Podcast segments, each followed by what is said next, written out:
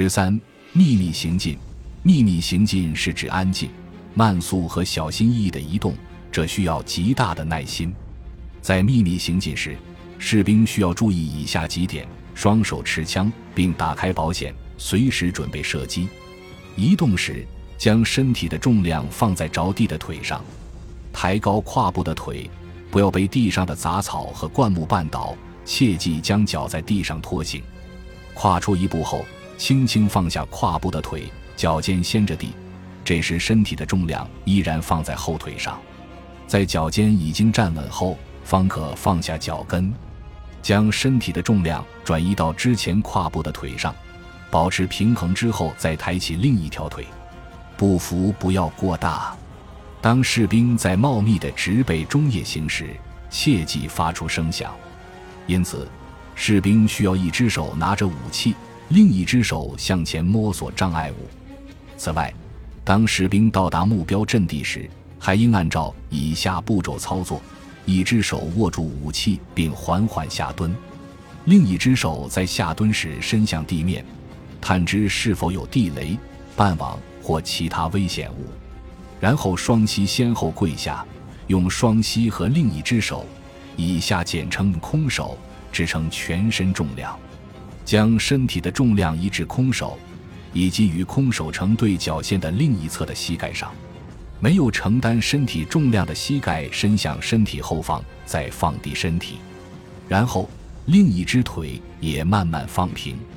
进入卧姿状态。士兵在爬行时可以使用以下技巧：用手和膝盖为支撑向前爬行，用扣动扳机的手持枪，而另一只手则用来排查地面的障碍物。确认无障碍后，迅速移动到目标位置，并按照前文所述的方式卧倒。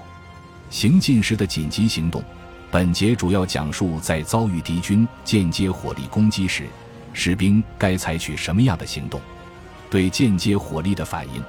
如果士兵在行进时遭受间接火力的攻击，应马上向自己的指挥官寻求指令，撤离或跟随指挥官行动。如果士兵不能及时找到指挥官，则应跟随战友行进；但如果既找不到指挥官，也找不到战友，则应尽快向远离间接火力的方向撤离。需要注意的是，虽然崎岖的地形能为士兵提供很好的掩护，但要在这一地形条件下实现快速撤离却比较困难。因此，当士兵遇到这种情况时，应选择好掩体。等待间接火力减弱后再迅速撤离。对地面照明弹的反应，通常情况下，敌军在预警时会在地面上燃起照明弹。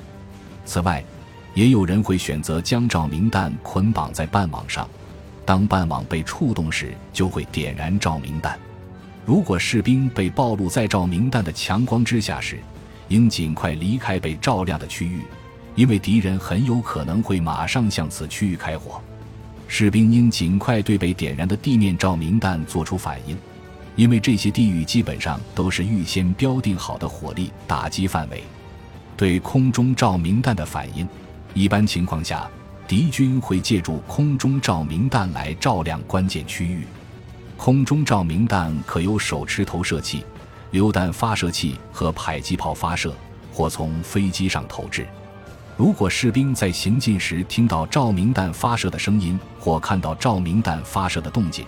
应在照明弹还未发出强光前进入卧姿状态或躲在掩体后。如果士兵在行进时被照明弹的光线照到，且周围环境非常易于掩护和伪装，例如森林，只需站在原地不动，直到照明弹燃尽即可。如果士兵在行进时被照明弹的光线照到，且身处空旷地带，则应立刻蹲下或趴下。如果士兵在穿越障碍物，如铁丝网或墙体时被照明弹的光线照到，应立刻蹲下，直到照明弹燃尽。照明弹的强光很可能会使我方士兵和敌方士兵都暂时失明。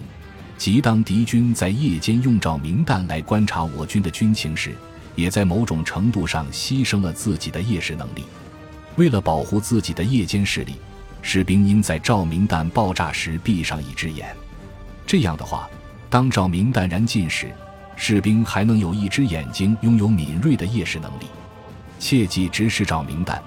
这将会导致瞳孔激烈收缩，在强光消失后会出现暂时失明的状态。